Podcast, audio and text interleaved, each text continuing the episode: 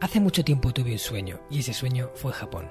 Me llamo Marcos Cartagena y quiero darte la bienvenida al Hanasaki Podcast, un lugar donde te hablaré de las enseñanzas más valiosas que he aprendido de la cultura japonesa, mis propias reflexiones sobre la vida y una sección de entrevistas que he titulado Personas con Ikigai, en la que traeré a hombres y mujeres que han encontrado su propósito vital y trabajan cada día para hacerlo realidad. Espero de corazón que disfrutes de los minutos que están por llegar y por último un breve mensaje en japonés que deseo algún día seas capaz de descifrar. Hanamitai ni seichuste saite kudasai.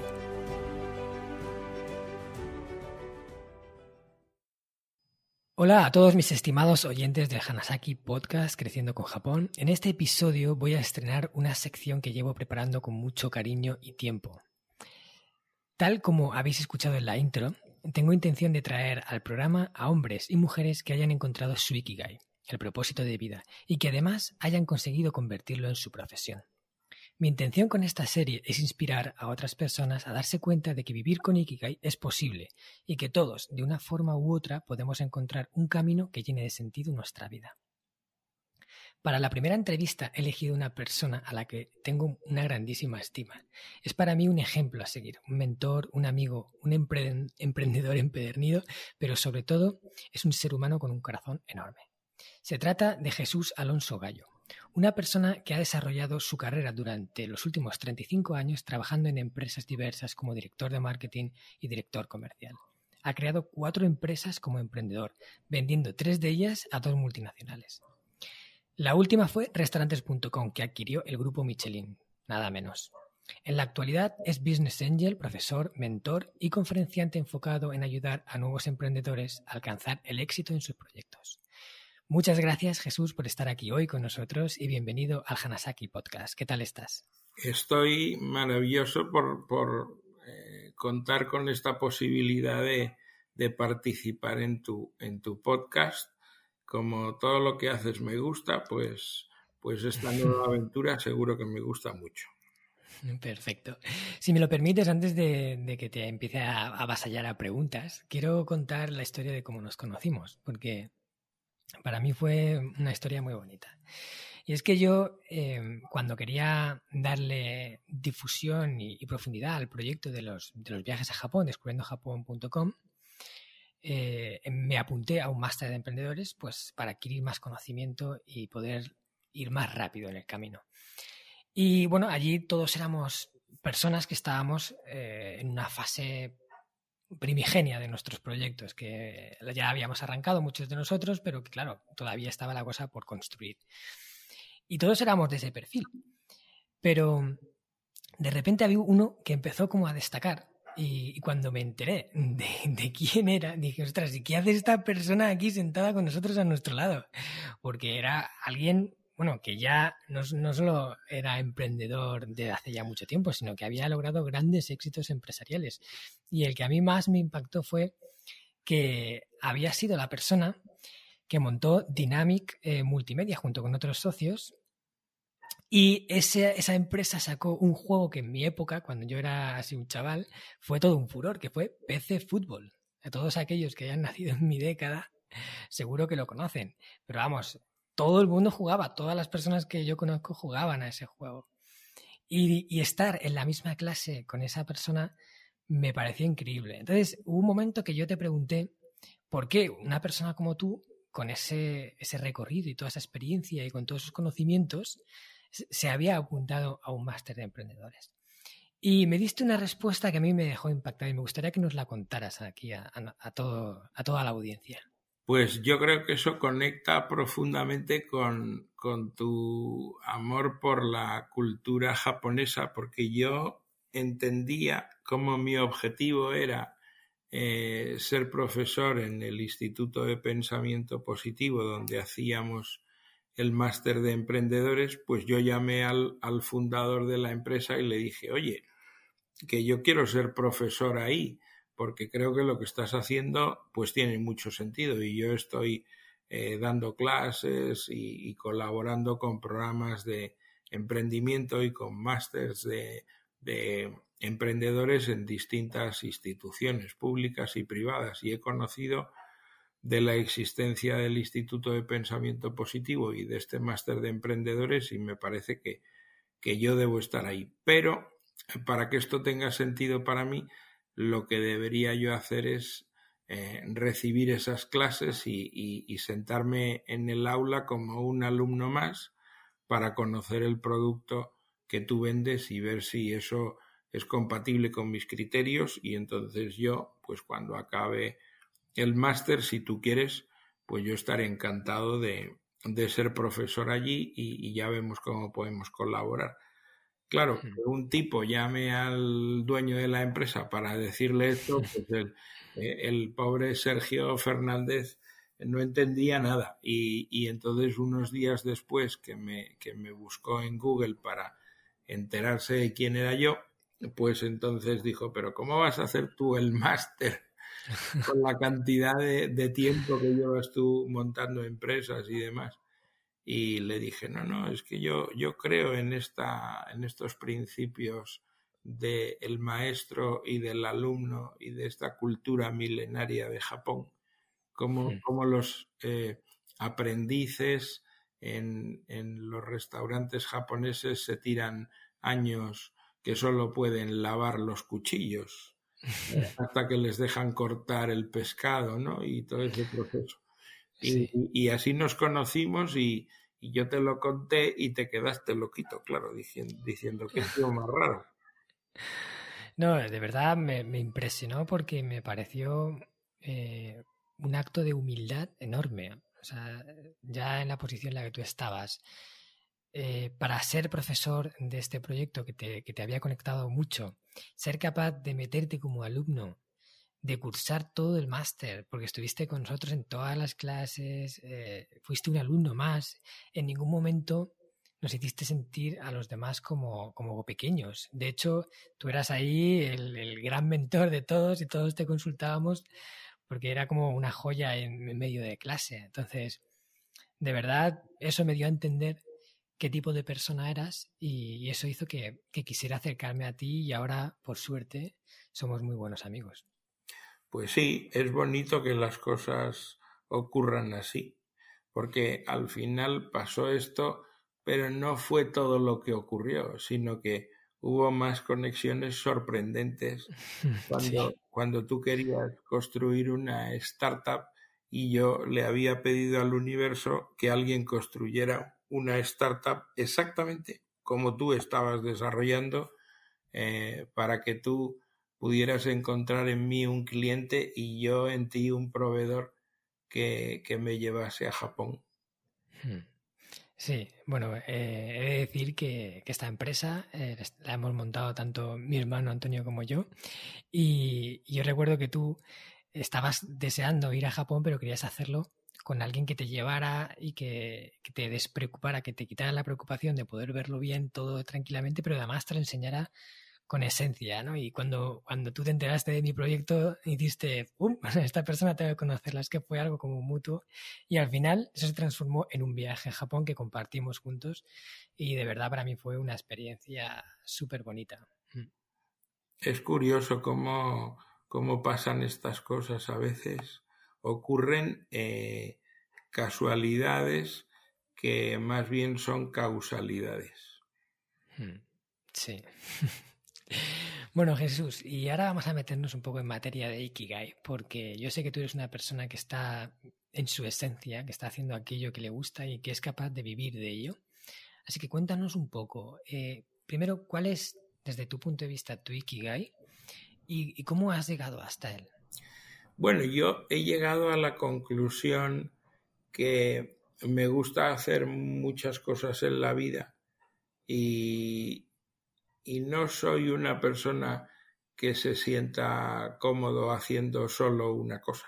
Entonces hago varias. Creo que, que mi verdadero ikigai es hacer cosas que sirvan para inspirar a los demás, para que sean emprendedores y puedan soñar eh, con una vida em, creando algo em, que no existe. Hmm. agarrando un papel y, pintando una idea y empezando a construir algo que no existe. Entonces, el inspirar a los demás para que emprendan o ayudar a los que ya emprenden a que lo hagan, eh, pues yo lo realizo desde, desde la formación como profesor en, en diferentes escuelas de negocio o universidades, pues instituciones que son unas públicas y otras privadas. Y, mm. y voy siempre buscando eh, un punto más allá. Ahora recientemente he llegado a un acuerdo con el, el Colegio San Estanislao de Cosca, em, que en una colaboración con la Universidad Camilo José Cela, pues está haciendo un programa de emprendimiento con los niños. Entonces voy a ser profesor de, de, grupos de chiquillos que están, eh, pues eso, con 13 años, 14, 15 años, eh, eh, para que tengan un primer contacto con lo que es emprender y tengan que crear una junior empresa, una empresa que se inventen ellos y durante todo el año estar desarrollando un proyecto y al final eh, comercializar un producto, un servicio, una solución y después de acabar el programa pues hacer la liquidación de la compañía, de, vender los activos y donar todo el dinero que hayan recaudado a, a una ONG y que sean proyectos de, impacto, ¿no? Siguiendo todo el tema de los ODS y, y, bueno, pues para hacer el mundo algo mejor. Entonces me, me, voy a apuntar a eso, que empiezo en breve y estaré cada semana eh, una sesión por la tarde con los chiquillos y me parece increíble que mi afán por estar en esa vocación casi religiosa de de inspirar a la gente para que se sienta emprendedora, pues que lo pueda hacer en, en un lugar como un colegio, ¿no? Entonces también hago lo mismo como mentor y tengo ahí una metodología para ayudar a, a personas que quieren emprender que se llama Moai Mentoring y bueno pues eh, junto a un grupo de personas que están en fases distintas de su momento emprendedor para hacer un programa de emprendimiento en grupo y que es presencial y demás.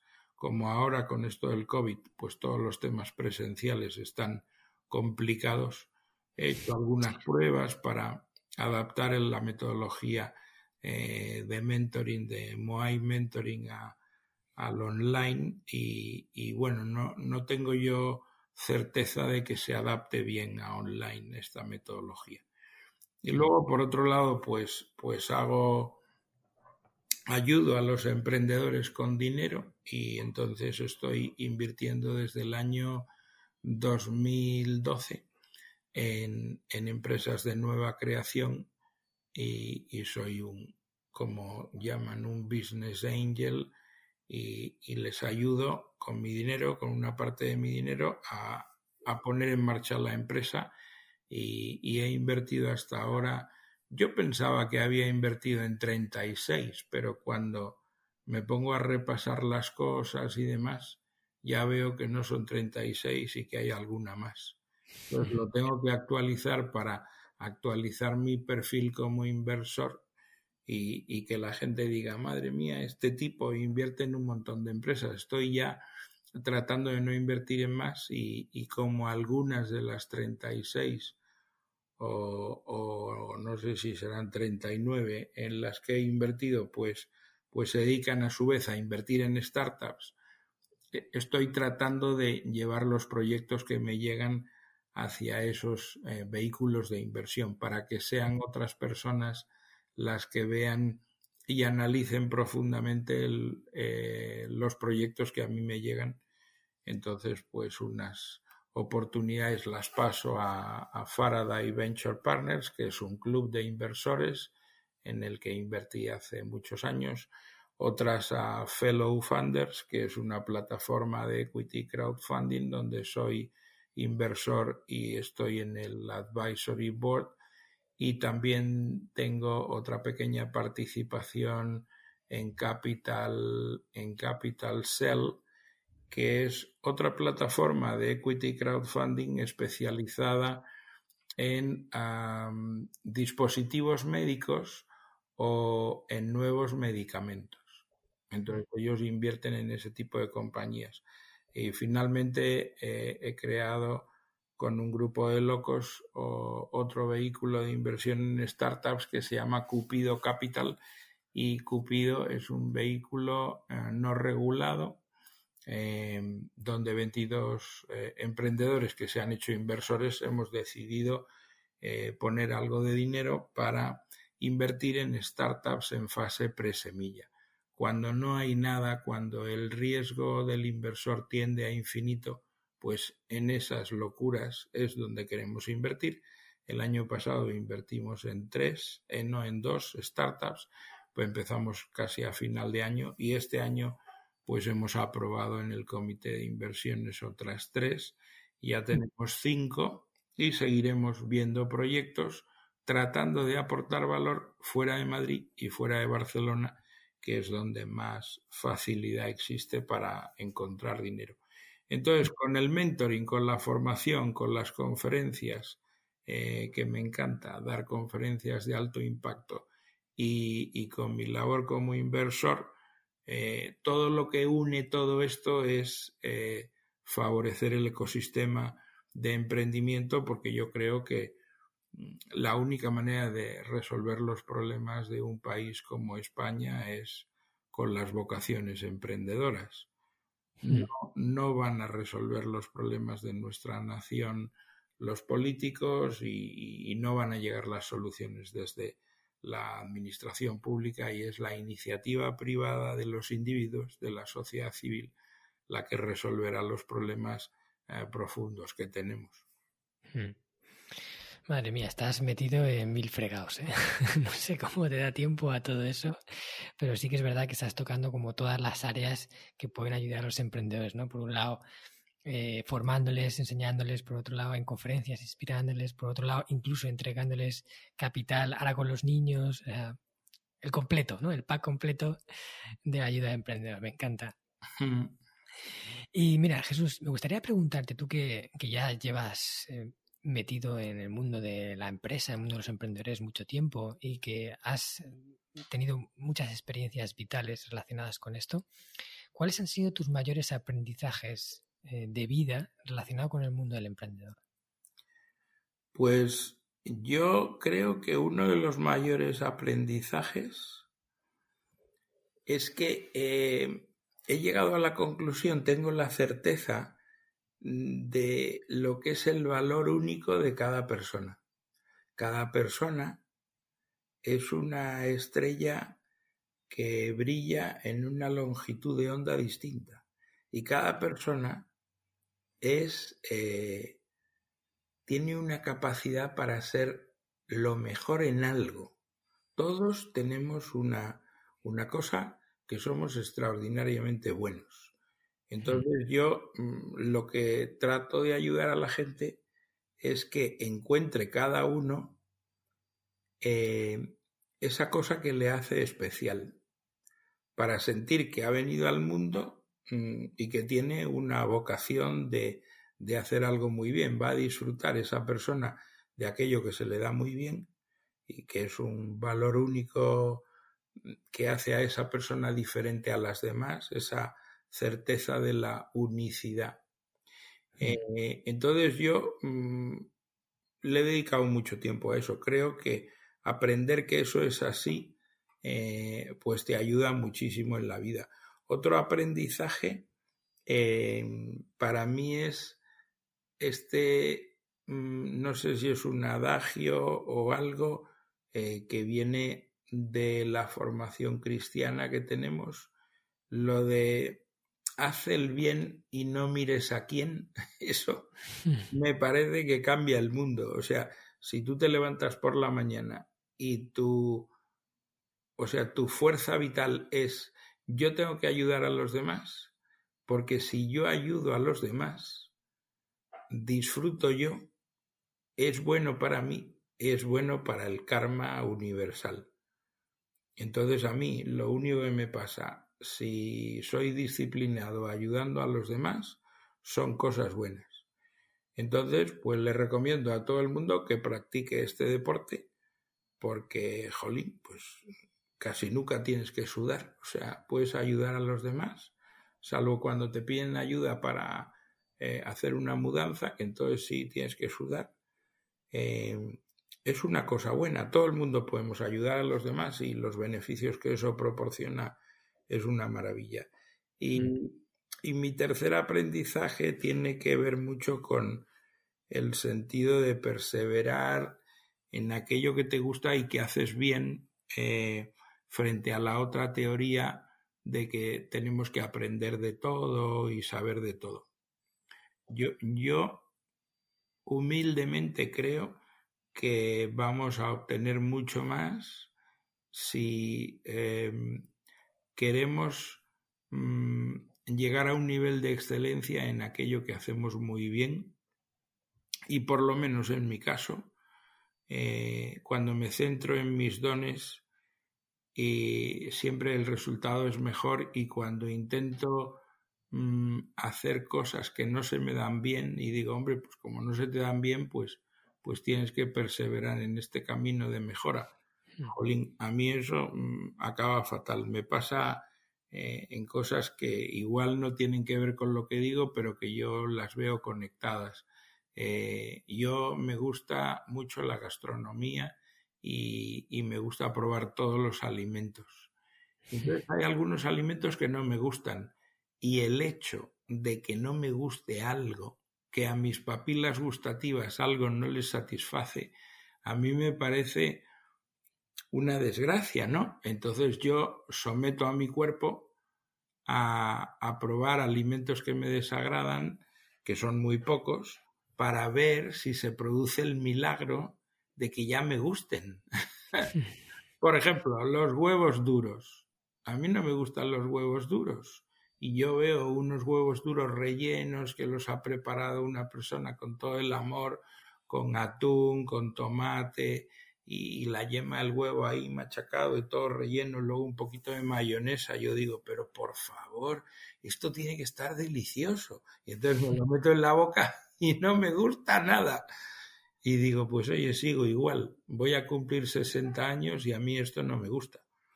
Entonces, eh, no sé, conecto eh, una cosa con otra y, creo que es un gran aprendizaje eh, perseverar en aquello que se te da bien para que lo hagas mejor eh, y no intentar saber de todo o hacer todo, porque, porque eso a mí me conduce a una desazón muy grande. Igual a otros no. Yo creo que también tiene mucho que ver con los mecanismos del aprendizaje. Sí, yo creo que, es verdad que le sacas mucho partido cuando te enfocas en la parte que más dominas, en la parte de aquello que haces con más facilidad, porque es como que si inviertes cinco horas obtienes 20 y en cualquier otra cosa inviertes cinco horas y obtienes 3. Entonces, claro, el porcentaje de retorno es mucho mayor. También creo que es bueno eh, saber un poquito de unas cuantas cosas, o sea, no, no ser experto, pero sí dominar o por lo menos tener una idea de ciertas cosas y ser un poquito polivalente, pero en algo, en aquello que sabes hacer bien, ahí sí meterle una, cantidad muy importante de energía, porque es donde más vas a obtener. Muy buenos tus aprendizajes, Jesús. me ha gustado la historia del huevo. Seguro que me acuerdo cuando me coma un huevo relleno en el futuro. Muy bien. Y mira, te voy a hacer una pregunta que creo que te habrán preguntado muchas veces y es em, cuando empiezas en el mundo del emprendedor, y esto lo digo por experiencia, porque con todo lo de descubriendo Japón, y bueno, yo desde, desde siempre he tenido esa inquietud emprendedora, em, oyes muchas veces eso de que el 90% de las empresas que inician no llegan a sus primeros cinco años de vida, bueno, van por ahí los porcentajes, a lo mejor sube o baja, pero me imagino que van por ahí. la moraleja es que la mayor parte de los emprendimientos no llegan a buen puerto. ¿Y, cuáles son los principales errores que cometen los emprendedores que les aboca a abandonar un proyecto que han iniciado con tanta ilusión? Bueno, hay bastante publicado sobre los errores más comunes de, de los emprendedores. Yo creo que yo lo explico de otra manera. Eh, cuando vas a emprender, es muy importante tener en cuenta un concepto eh, creado en Estados Unidos por unos profesores de una universidad americana que nunca recuerdo cuál es. Creo que desde luego que no era Harvard, no sé si era la Universidad de Columbia. Dos profesores americanos crearon una teoría haciendo un estudio pormenorizado de las empresas de nueva creación, el éxito de las mismas y cuáles eran los elementos clave del éxito, hmm. para ver por qué fracasaban. Entonces, cuando vas a emprender, es importantísimo haber pensado en esto que estos profesores eh, denominaron competencias esenciales.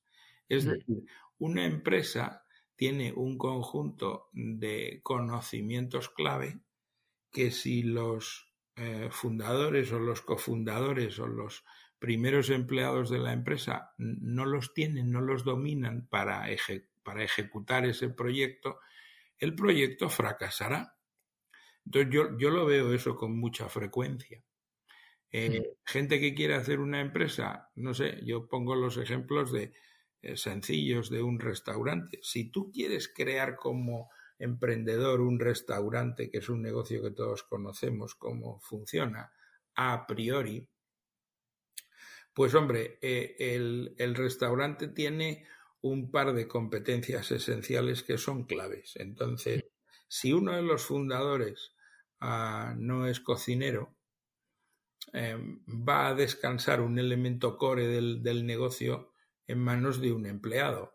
Y eso mm, no es un, buen primer paso, porque digamos que, vas a construir un negocio donde un elemento de la generación de valor estratégico está en manos de un empleado, entonces tú tienes ahí una debilidad estructural desde el día uno. Y la segunda cuestión es que los negocios de hostelería y restauración tienen un, un expertise propio de ese sector que es enormemente complejo. La gente desde fuera puede pensar que un restaurante es un negocio sencillo de gestionar. Y es mentira, es muy complejo de gestionar. Hay, hay, hay, una competencia tan grande, entonces si no tienes experiencia previa en la gestión de un negocio de hostelería y restauración, entonces montas un restaurante y tampoco nadie de los fundadores es un, buen cocinero o cocinera, pues eso tiene todos los elementos para fracasar. Hmm. Entonces, antes de que de, ninguna otra cosa, si se te ocurre hacer una empresa de inteligencia artificial, uno de los fundadores debería ser un experto en inteligencia artificial, porque de otro modo va a ser terrible. O modelos de negocio, voy a hacer tal cosa. Bueno, ¿y cómo es la, clave de, para que eso vaya bien, en qué área de conocimiento está. Ah, pues esto para que vaya bien tenemos que ser unos cracks en marketing online. Vale, ¿y hay alguien que lo es de los fundadores? No, no tenemos ni puñetera idea de marketing online. Pues entonces la tormenta perfecta. Esta vecina, ¿eh? yo, yo, creo que eh, esto es el asunto previo antes de pensar en crear una empresa. Hmm. En saber si tienes las competencias. Claro, si tú tienes las competencias o si, si emprendes solo, si las tienes tú y si emprendes en grupo, si la suma de los talentos de los creadores de la empresa eh, pues cumplen con, con, los conocimientos que se requieren para ejecutar el negocio. Yo lo vi muy claro en restaurantes.com cuando creamos la empresa, hicimos el análisis y tal, pues yo vi que tenía una competencia core de ese negocio, que era la capacidad de convencer a miles de restaurantes que pagaran em, con ese modelo de negocio por enviarles clientes. Y yo llevaba em, pues siendo una persona de ventas toda mi vida y me sentía muy seguro en ese área. Em, mi socio pues era un, un gurú de la tecnología y él se había especializado en construir plataformas tecnológicas que se llaman plataformas tecnológicas de misión crítica, que son aquellas que en un mismo segundo el corazón de esa eh, plataforma tecnológica recibe miles de peticiones y las tiene que procesar. Y el corazón de eso tiene que ser muy robusto desde el punto de vista de, de diseño tecnológico. Entonces él lo había hecho para soluciones de brokers de bolsa, había trabajado en temas de inteligencia artificial, era un tío muy puesto en, eh, había tenido experiencia en, cosas de tecnología de, satélites eh, que miran desde el espacio a la Tierra y pueden ver la marca de cigarrillos que está fumando una persona. O sea, que tenía un, background eh, de crear plataformas tecnológicas muy sofisticadas. Y él pensó lo mismo que yo, hizo una empresa que era pues una precuela de restaurantes.com como yo buscaba un socio que tuviera ese expertise en tecnología y él buscaba un socio que tuviera eh, mi capacidad de ejecución eh, en, el, en, el, área de, ventas y de desarrollo de negocio, pues entonces hicimos un match perfecto.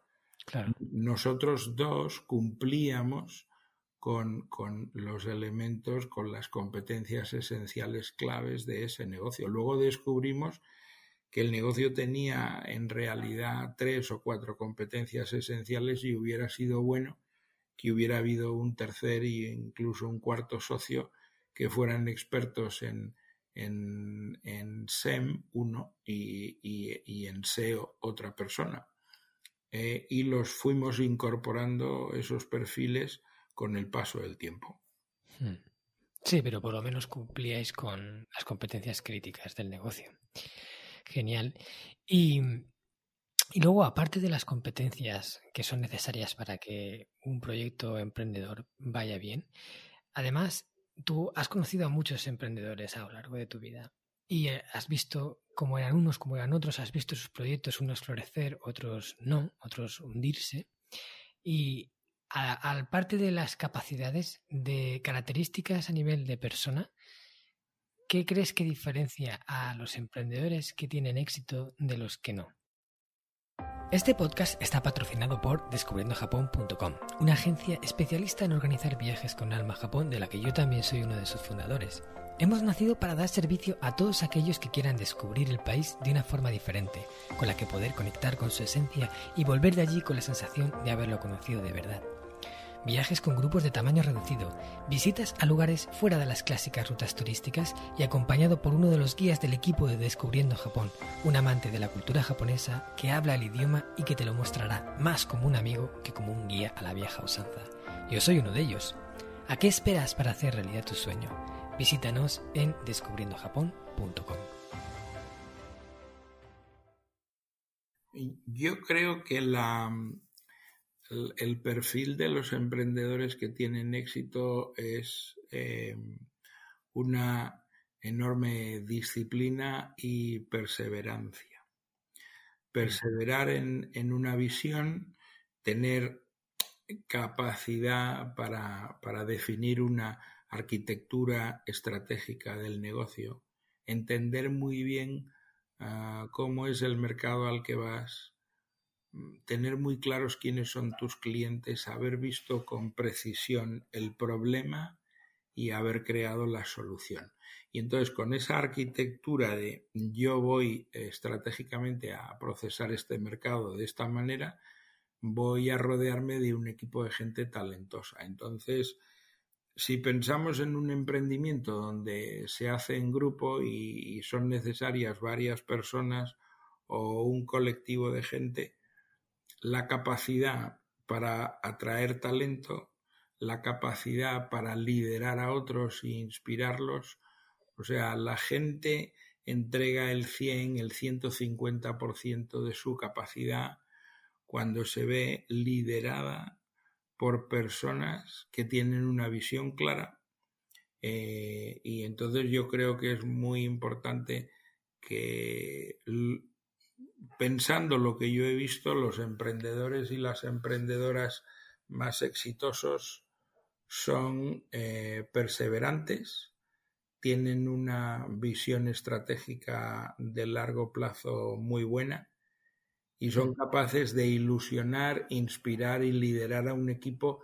Entonces están vendiendo las 24 horas del día, venden a inversores, venden a personas el proyecto, consiguen atraer talento y gente que podría tener un valor de mercado 100 están en ese proyecto y a lo mejor van a cobrar menos, pero están ilusionados por, por crear algo, por, por pertenecer a algo eh, que les va a hacer sentirse orgullosos de ellos mismos y, y les, les dota de esa cosa de yo siento orgullo de lo que hago y cuando voy a mi casa y se lo digo a mi familia, pues me siento bien. Estoy haciendo algo que merece la pena. Esa mm. capacidad de, de crear team, de crear grupo es muy importante. Claro, claro, tienes que ser el primer evangelista de tu propio proyecto. Si no, si cuando hablas del proyecto no te, como yo siempre digo, te brillan los ojos eh, y no ilusionas a los demás, no metes a, todos en esa misión que tú mismo te has autoencomendado, es muy difícil que acabes haciéndolo realidad. Vas a necesitar siempre a alguien, es muy difícil hacerlo tú todo solo y para eso la gente tiene que seguirte. Totalmente de acuerdo contigo. Y mira, Jesús, así en plan rápido, bueno, aunque ya has comentado muchas cosas, imagínate que alguno de nuestros oyentes eh, está a punto de iniciar un proyecto emprendedor, está a punto de lanzarse y, al final todo eso tiene sus riesgos, porque vas a invertir capital, porque vas a invertir tiempo. Si la cosa no va bien, bueno, por supuesto te vas a llevar un gran aprendizaje que te servirá de cara al futuro si quieres volver a intentarlo. Pero para maximizar las probabilidades de éxito, ¿qué consejos les darías? Yo creo que lo, primero de todo es em, pensar que emprender tiene que ser un ejercicio científico.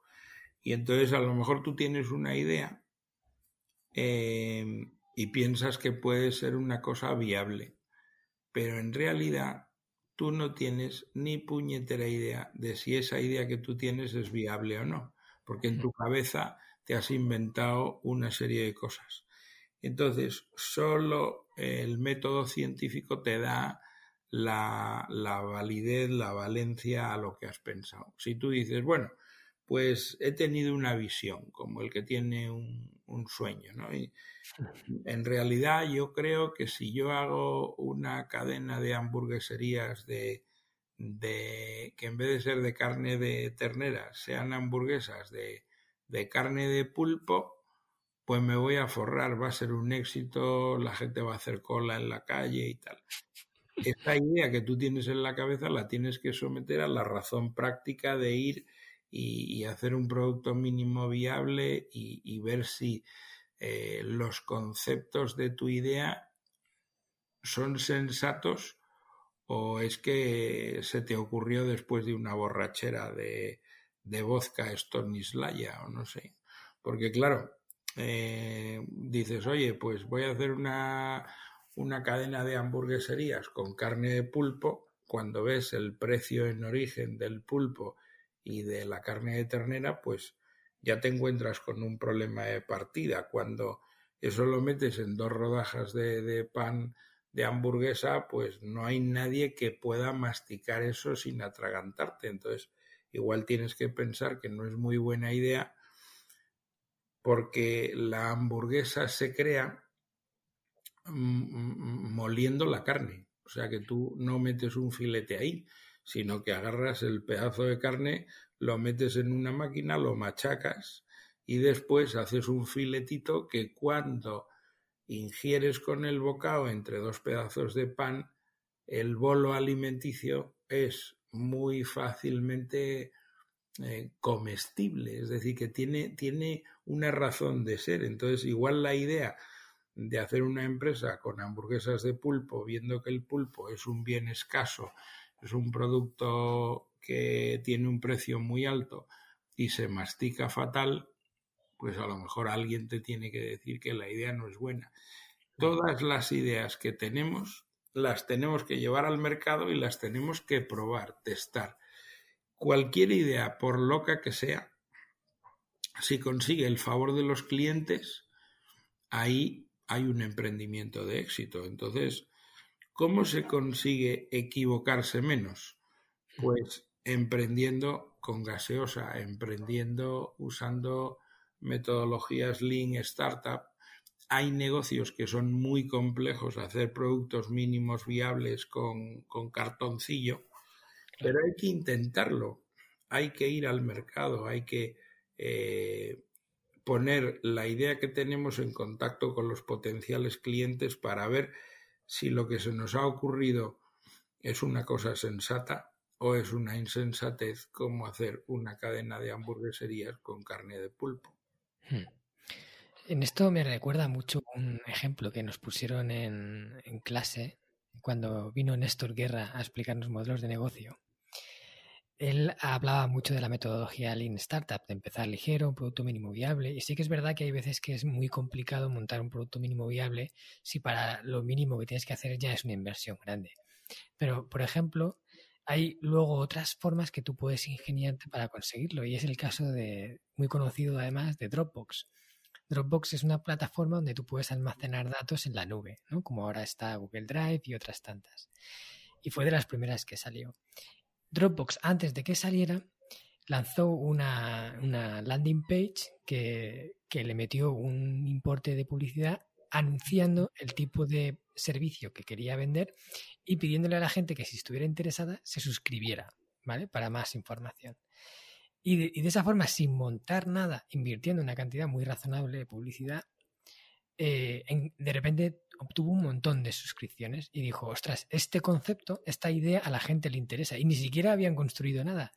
Después de eso se pusieron manos a la obra, lo sacaron y fue un éxito. Pero claro, ya tenían ese dato previo sin haber tenido que crear toda la plataforma, construirla y salir al mercado y decir, oye, alguien la quiere y de repente que no la quiera nadie, ¿no? Es un poco lo que comentas. Sí, yo lo, lo, lo recuerdo muy bien cuando Néstor Guerra lo explicaba, porque yo sonreía, porque yo fui uno de los primeros 750.000 usuarios que rellenaron en el centro de la página de Dropbox y teclearon su correo electrónico.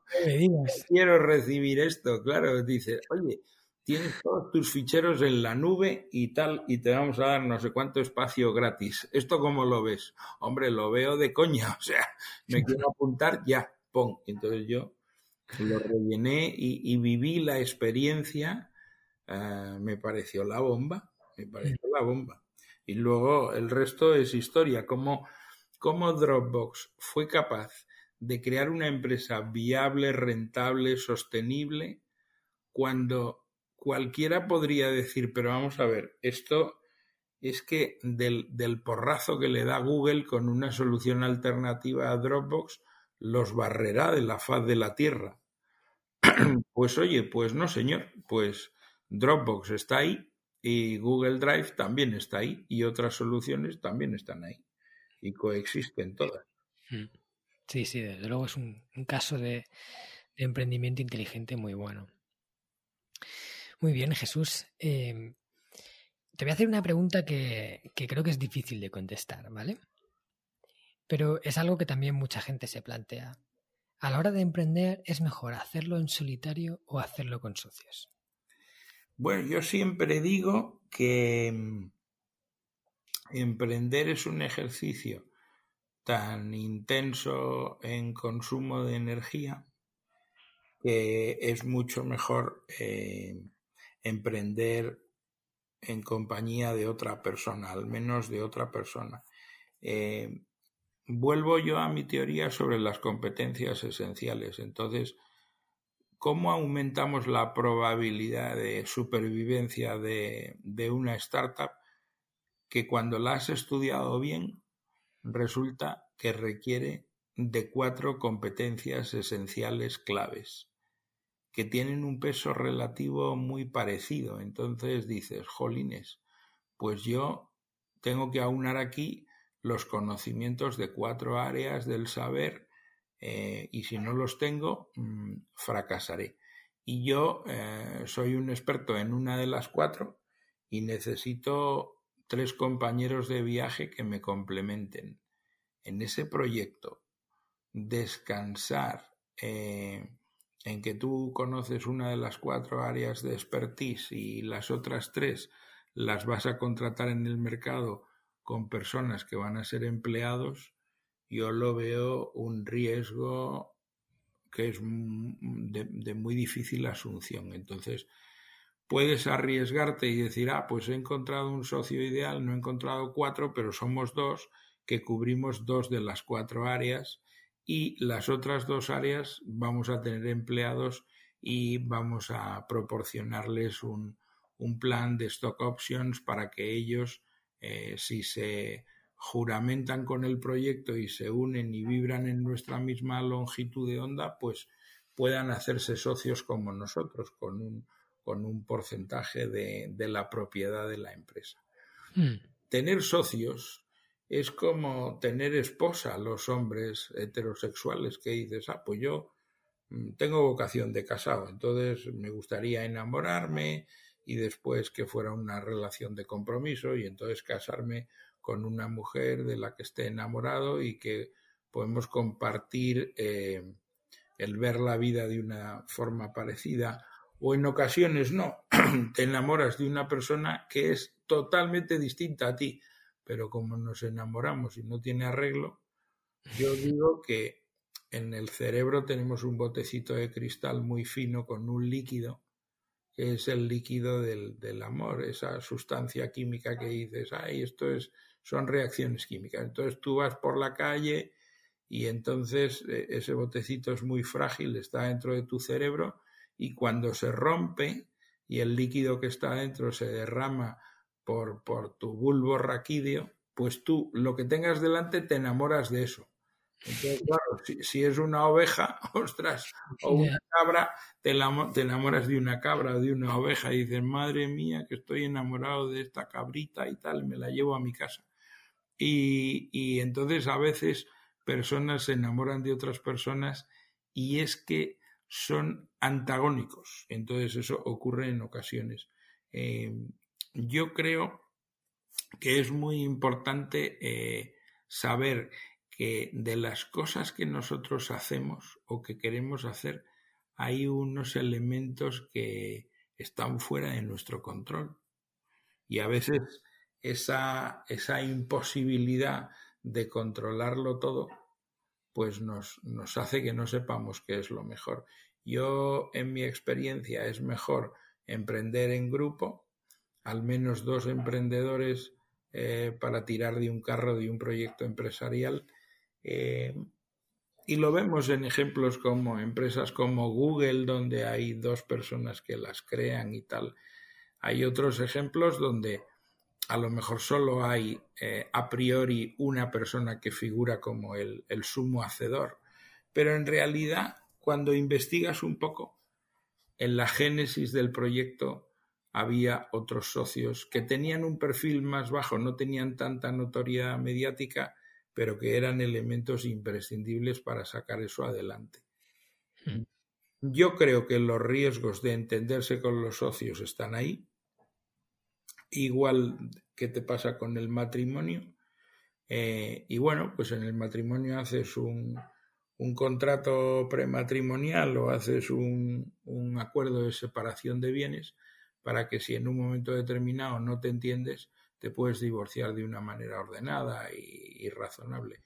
Y en, en los eventos mercantiles de crear una empresa con socios, pues hay que tener un pacto de socios que regule todo y de esa manera cuando lleguen, si llegan los conflictos, haya un marco jurídico prepactado para que deshacer esas asociaciones entre las personas que emprenden juntas eh, pues sea sencillo y esté, esté predefinido.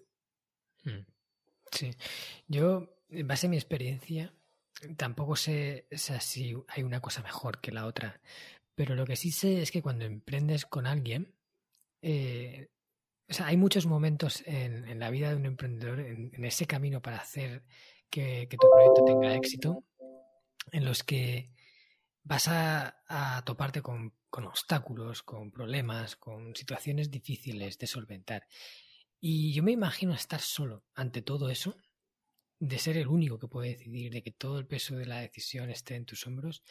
Y bueno, la verdad se me vendría un poco el mundo encima. Y ahora te lo digo por experiencia, porque nuestra agencia de Descubriendo Japón, imagínate cómo nos está afectando todo lo de la pandemia del COVID y esta imposibilidad de viajar al extranjero, de que Japón tiene actualmente a día de hoy cerradas las fronteras, bueno, está siendo una catástrofe para nosotros y nos hemos enfrentado a momentos muy difíciles. Y hacerlo con alguien que está en el mismo barco no es lo mismo. No es lo mismo. Claro, porque si tú lo vives eso solo, dices, madre mía, qué, qué complicado es esto, cómo, cómo puedo yo eh, soportar esta, esta presión yo solo de los problemas. Si estás con otra persona, eh, siempre decimos que las alegrías compartidas se multiplican y las penas compartidas se dividen. Sí. Y la verdad que a mí me, ha reconfortado mucho en este caso eh, estar con mi hermano Antonio en todo esto, a poder apoyarnos juntos. Cuando uno se desanima, el otro se viene arriba y, así nos vamos complementando. Luego también tiene la contrapartida de que haya diferencias en opiniones y que, lleguen los conflictos, que luego a raíz de los socios también hay muchos problemas empresariales y seguramente hay muchos proyectos que no llegan a salir adelante por problemas entre los socios. Entonces, ¿qué nos dirías para alguien que sabe o que le gustaría emprender con alguien? ¿Cómo encuentras un socio? Un socio con el que tengas una mínima garantía de que van a ir bien las cosas.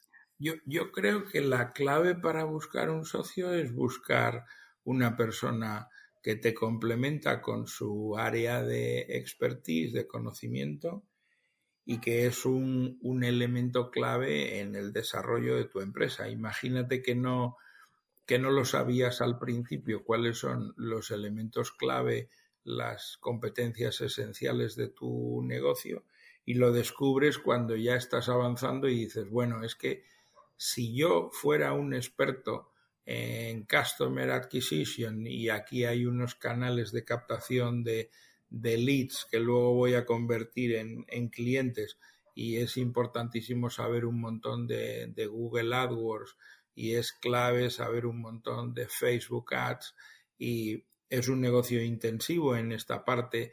He trabajado con diferentes agencias, nunca he llegado a tener a los mejores a mi servicio. Eh, entonces llega tu príncipe azul, que es el socio ideal porque está entusiasmado con tu proyecto y tiene una experiencia de décadas ejecutando presupuestos millonarios en ese área y entonces tú sabes que tu compañía va a multiplicar enormemente su valor por, por ceder una parte del capital a esa persona que viene a unirse a ti y que, y que se une para desarrollar juntos el tema. La génesis de un socio tiene que ser el conocimiento complementario. Eh, hay veces que veo proyectos y son gente que, son amigos y, y, a lo mejor son cinco amigos que van a hacer un emprendimiento y los cinco son ingenieros de telecomunicaciones y los cinco son iguales, parece que están hechos con un molde, ¿no? Entonces, esto no es bueno porque, porque estamos mezclando la amistad con, con, el, con el negocio y los cinco tienen la misma formación, entonces eh, son perfiles muy repetidos, es mucho mejor gente eh, que tiene áreas de experiencia complementarias. Y, y, yo creo que emprender es bueno hacerlo, si, si puedes evitar hacerlo con la familia o con los amigos es lo ideal, personas donde la decisión tiene que ver con los conocimientos y las áreas de experiencia y después que ha habido un contacto para validar que en valores somos eh, compatibles y en formas de ser que nos vamos a entender y no va a haber conflicto, ¿no? Eh, es bueno mm, buscar un socio que no conoces de nada y después, emprendiendo juntos, eh, desarrollar la amistad. En tu caso ya venía de fábrica y entonces lo haces con tu hermano y hay un montón de, de emprendimientos exitosos donde la gente emprende eh, con familiares y, igual que hay otros que salen fatal, pues en tu caso pues sale bien. Mm. Sí, en nuestro caso ya habíamos colaborado en otros proyectos juntos y sabíamos que había esa afinidad y, que nos complementábamos mucho, entonces eh, somos uno de esos excepciones de la regla, porque una de las primeras cosas que te dicen es no emprendas, como, como tú un poco has comentado, ni con familia ni con amigos, porque hay mucho riesgo de que esa amistad previa, esa relación previa, acabe dificultando el proyecto. Pero bueno, afortunadamente en mi caso ha salido bien, doy gracias y, estoy muy, muy contento. Bueno, vamos acercándonos al final de la entrevista y te voy a hacer otra pregunta que, que es una, una duda que yo llevo teniendo desde hace tiempo. Y es, ¿un emprendedor nace o se hace? O sea, quiere decir, eh, ¿el emprendedor lleva sangre emprendedora o una persona que no, que aparentemente no, le gusta o nunca le ha, traído el emprendimiento puede eh, convertirse en esa persona que emprenda con éxito? Pues yo creo que son las dos cosas. Hay emprendedores que nacen con esa vocación y que tienen veleidades emprendedoras desde que son chiquitos. Hmm. Yo lo he visto en mi, en mi forma de ser desde niño, ese afán, ese deseo por ser independiente económicamente de mis padres. Me parecía un lujo eh, poder rechazar eh, la paga semanal de un padre. Que el padre te decía el domingo, bueno, os voy a dar, eh, yo qué sé, dos pesetas y cincuenta céntimos a cada uno para que os convidéis. Entonces, pues tú recibías el domingo dos pesetas y media y lo guardabas en la hucha o decidías gastar una parte o lo que fuera. Entonces tenías que poner la mano, la mano extendida, y entonces tu padre te, te daba las monedas. Y yo eso, yo no estaba hecho para eso. Entonces yo me buscaba emprendimientos de niño y, buscaba la compañía de otros y me inventaba negocietes. Pues vamos a recoger cartón o vamos a recoger botellas de cristal y, vamos a ir a, a lugares donde reciclan esto que nos pagan por ello. Entonces yo ganaba dinero y ya le decía a mi padre, no, papá, que yo me busco mis trabajillos y yo no necesito. Tú dale al hermanito que es más pequeño, que yo ya me lo busco por mi lado. Y eso me llenaba de orgullo. Y luego, pues inventaba eh, hacer un, un, criadero clandestino de, de, pues de esto, de, de hámsters. Luego vendía las camadas de los hámsters. Siempre estaba eh, inventando cosas. Me mm. gustaba inventar cosas para sacarme algo de dinerillo. No sé, y, así veo yo que yo era un emprendedor, eh, tenía ese afán. Luego mi padre también nos inspiraba mucho a, pensar en, el concepto de la inversión, a crear negocios, a tener sueños en ese sentido. Eh, y él era una persona muy inquieta otras personas que yo he conocido, pues llegan al emprendimiento por, por, caminos diversos. O sea, como dice el refrán, eh, todos los caminos llevan a Roma. En realidad hay gente que, yo qué sé, está trabajando durante bastante tiempo de su vida y pierde un empleo y cuando se quiere reciclar, pues eh, decide emprender.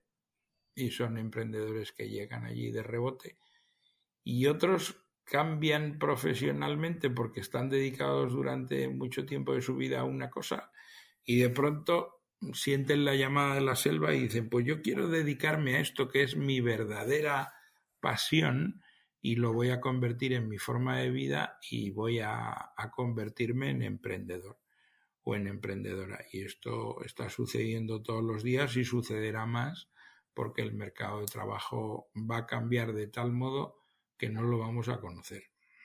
Mm. Pues sí, entonces ambas, ¿no? Son ambas, cosas. Ambas que nacen y otros que se hacen. genial, me encanta la respuesta. Yo también soy uno de esos que se hace y me identifico, o sea, perdona, que se hace, no que nace, porque también como tú cuando era pequeño me buscaba mis negocietes y tal. Sin embargo, yo lo de quitar la mano no lo, no lo hacía, seguía poniéndola y aparte lo que me llevaba. No sé si eso es bueno o no, pero...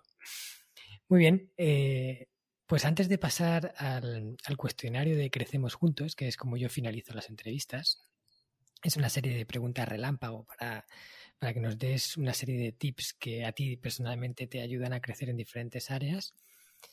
Eh, me gustaría preguntarte, a aquellos que quieran saber más de ti, que quieran incluso que tú les pudieras ayudar a, a mejorar en su emprendimiento o incluso a que te convirtieras en su mentor, ¿dónde te pueden encontrar? Pues lo más sencillo es LinkedIn, es un camino. Buscando Jesús Alonso Gallo en LinkedIn, pues me pueden pedir conexión y entablamos un contacto.